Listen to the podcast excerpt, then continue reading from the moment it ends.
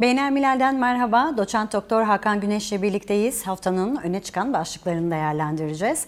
Dün İran'ın başkenti Tahran'da yapılan zirve ile başlıyoruz. Cumhurbaşkanı Recep Tayyip Erdoğan, Rusya Devlet Başkanı Vladimir Putin ve İran Cumhurbaşkanı İbrahim Reisi dün bir araya geldiler. Birçok başlık vardı elbette ama Suriye ana gündem konusuydu. E, askeri değil, siyasi çözüm mesajları verildi. Hakan Bey siz hem bu mesajı nasıl değerlendiriyorsunuz hem de genel olarak bir değerlendirme yapacak olursanız zirveyi nasıl okumak gerekir? Evet, eğer çok kısa bir değerlendirme yapmak gerekirse bir kere İran'da yani Tahran'da olan zirve aslında bir dizi zirve. Üç tane ikili görüşme, bir tane de üçlü görüşme oldu. Dolayısıyla her e, üç ülkenin ikili görüşmeleri e, gerçekleşti ve gerçekleşmeye devam ediyor bazı e, boyutlarda. Ve bir de üçlü zirve. Şimdi tabii çok sayıda konu var. Çok sayıda anlaşmazlık noktası var. Bunları herkes biliyor ama bence dikkat çekici nokta şu. Bütün bunlara rağmen bu ülkeler uzun bir aradan sonra aslında Astana formatının, e, Astana e, sürecinin e, de tekrar canlanması anlamına gelebilecek bir e, görüşme gerçekleştirdiler. Bu az buz bir görüşme değil. Üstelik de Ukrayna Savaşı gölgesinde. Yoksa Rusya'nın İran'la ciddi sorunları var. Türkiye'nin İran'la ciddi anlaşmazlıkları var. Türkiye'nin Rusya ile var.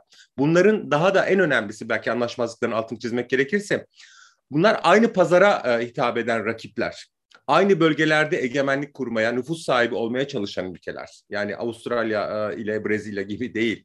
Şimdi bu bakımdan e, bunları hepimiz biliyoruz. Irak'ta güç mücadelesi var, Suriye'de Türkiye ile İran arasında güç mücadelesi var. Her yerde var Rusya ile Orta Asya'da, Kafkasya'da ve benzeri. Fakat dikkat çekici nokta şu. Buna rağmen oluyor.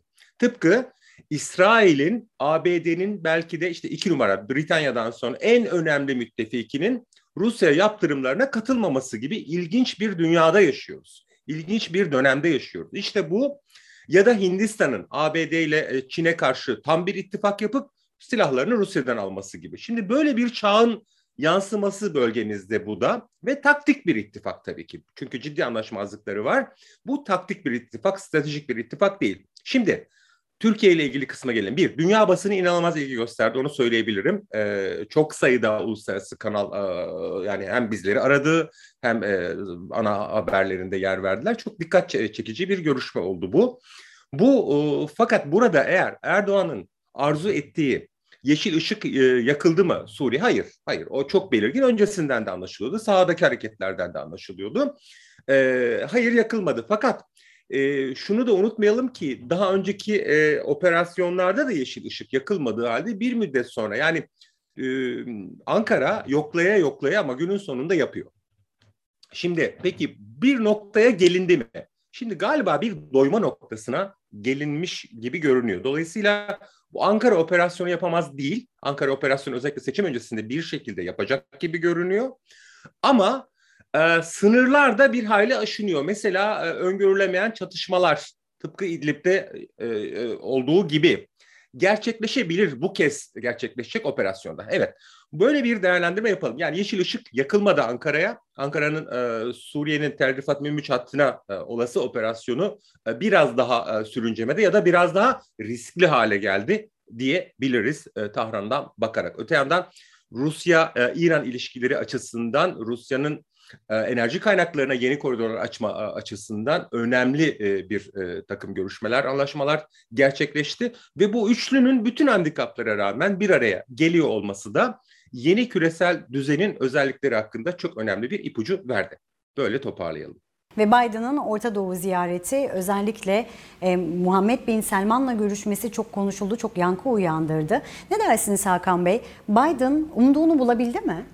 Şimdi bu toplantının birden fazla gündemi vardı e, ama bu bunlardan şu an en güncel olanı enerji fiyatlarına bir düşüş olacak mı? Suudi Arabistan ve Körfez üretim arttıracak mı? İlk reaksiyonlar uluslararası piyasaların e, aksi yönde. Yani fiyatlar inmedi. Şimdi dolayısıyla e, bir kere e, burada ikna etmiş e, gibi görülmüyor. En azından uluslararası enerji e, piyasaları böyle a, algılıyor. İkincisi İran'ı kuşatma noktasında evet biraz hani irtibatlarımızı güçlendirelim e, yaklaşımı çıkıyor ve bir e, Arap-İsrail e, ittifakı e, geliştirme noktasında yine belirli bir yol alındığı söylenebilir. Ama e, tek tek e, ülkelerle özellikle Suudi Arabistan'la ABD'nin e, daha uyumlu e, çalışacağı bir noktaya Biden'la birlikte gelindi mi? Hayır. Hayır. Yani çok belirgin bir e, iyileştirme adımı e, çıkmadı. Bu da zaten çok normal, çok mümkün değil açıkçası.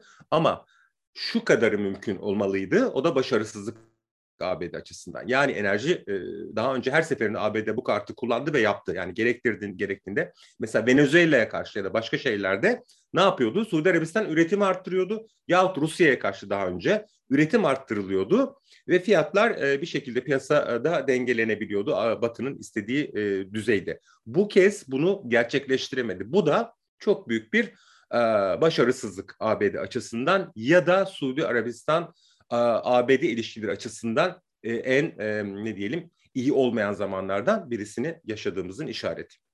Hakan Bey, tahıl koridoru da gündemdeki sıcaklığını korumaya devam ediyor.